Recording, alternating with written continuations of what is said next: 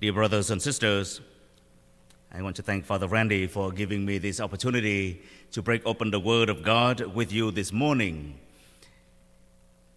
The late Cardinal Van Thuan, who is now a venerable in the church and whose cause for sainthood is going forward at the Vatican, is fond of saying that God writes straight on crooked lines. And so many times in my own life, I've seen how God has written straight on crooked lines for me. I can think of the time when my father was in prison because he was a collaborator with the Americans during the Vietnam War.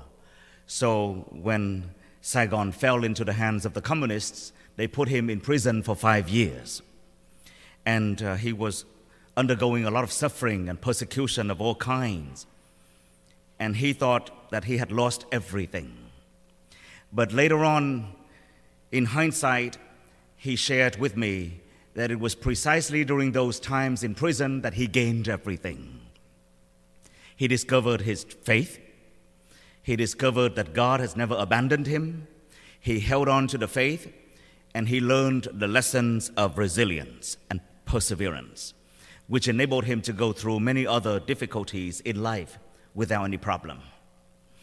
When my family first came to the United States in 1990, we left everything behind and we came with nothing. And I thought at the time, what am I getting myself into? I was living in poverty, but at least I knew what I had. And here I was beginning a new life in an unknown place.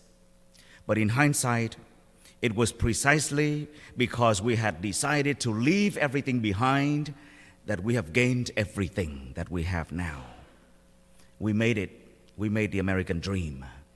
Each and every one member of my family who came with nothing now has many things to be thankful for. When I went into the seminary, my mother said, I'm going to lose a son. And at first, she didn't agree with me going into the seminary. But later on, I brought her so many other seminarians.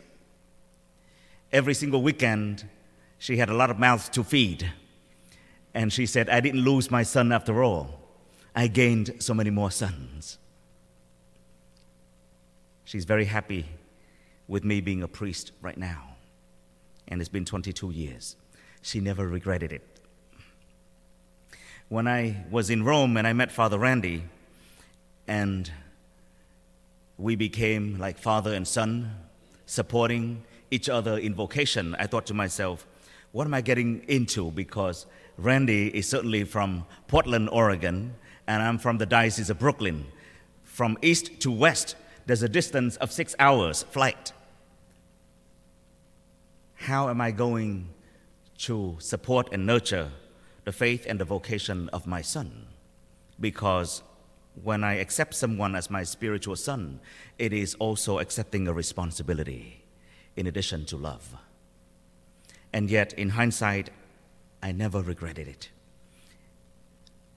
My spiritual son has been a blessing to me in my life, and we kept up with the bond despite the physical distance.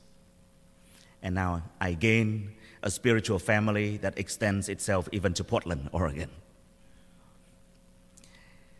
Many times in my life and in yours, we can experience something that we kind of expect a different result. The world tells us that things are going to be very different.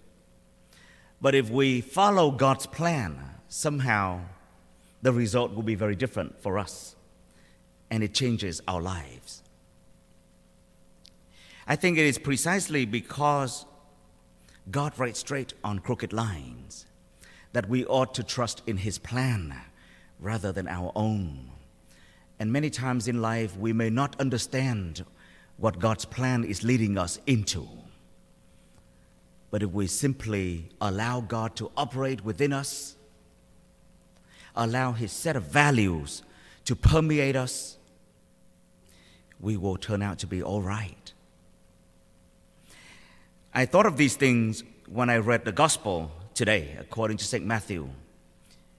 Today, the church will begin our annual review of what's called the Sermon on the Mount, the core teaching of Jesus in the gospel. Every year we go through this. This year we will follow specifically the two chapters, chapter 5 and chapter 6, up until also chapter 7 of the Gospel of St. Matthew, in which Jesus teaches us so many things that are considered essential to our Christian faith. These are fundamentals, these are the most basics. And he begins today with a series of blessed. Some people translate it as happy. Happy are those who are poor in spirit, happy are those who are in mourning, happy are those who are meek, and so on and so forth. But in reality, the Greek word is much deeper, much deeper than our conventional notion of happiness. The Beatitude, the series of Blessed Are You, really are the conditions or the things that we need in life in order to experience the fullness of life. So Jesus is talking about what it takes to have the fullness of life to have life in abundance. That's exactly why he came to be among us, to show us how to be full in life. And so when he says, Blessed are the poor in spirit, blessed are they who mourn, blessed are the meek, blessed are those who hunger and thirst for righteousness, blessed are the merciful, the clean of heart, and even blessed are those who are persecuted for my sake. He's describing the conditions that you and I find ourselves in in life. But depending on what we make of those conditions and those situations, we will either be rewarded or we will face the consequence. Our behavior in this life, our choices in life have consequence. Had my father fallen into despair and lost his faith, he would not have gained anything despite his persecution for five years. If we chose to remain in Vietnam and refuse to move on and take up the invitation to a new adventure, I wouldn't be here and my family would not have what we have today. If my mother insisted on keeping me at home and did not allow me into the seminary, I wouldn't even be a priest and have such a wonderful life as I do today.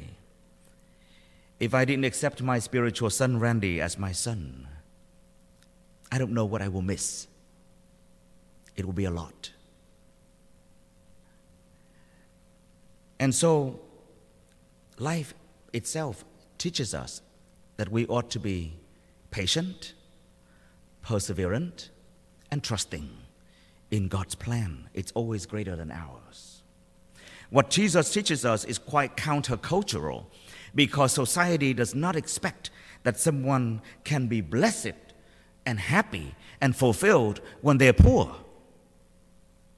Society does not expect how someone who mourns can be happy, blessed, and fulfilled. Society certainly does not expect how someone who keeps giving can be so happy and fulfilling. Society tells us that if we're persecuted, we ought to seek vengeance. We don't forgive. So these are the values of the world in which you and I live. And as Christians, as followers of Jesus, we constantly have to struggle between the set of values that the conventional wisdom tells us and the values that the Lord presents to us in the Beatitudes. My prayer for myself, for my son, and for you this day, dear brothers and sisters, is that we will be wise enough, prudent enough, and patient enough to see through the Beatitudes of the Lord, to come to a fuller understanding of why Jesus came and why he taught us these very countercultural things so that we can experience the fullness of life as well. Don't take things at its face value because deep inside there is always something better that the Lord has reserved for us. So, whenever you struggle, whenever you face difficulties and afflictions in life, like St. Paul says in the second letter to the Corinthians today, blessed are you when you are being persecuted, because your affliction will, will contribute to your salvation. You never know what the Lord has in plan for you until you allow Him to operate and you simply follow His plan. And that's what I have done. That's what I hope and pray that Father Randy and our young deacon here and anyone in ministry will follow and will experience.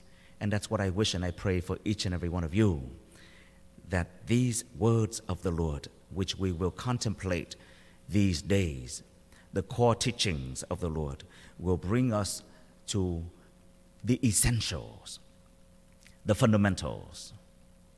And may this review of the Sermon on the Mount stay with us, encourage us, and help us to keep trusting even when it is very difficult to continue trusting.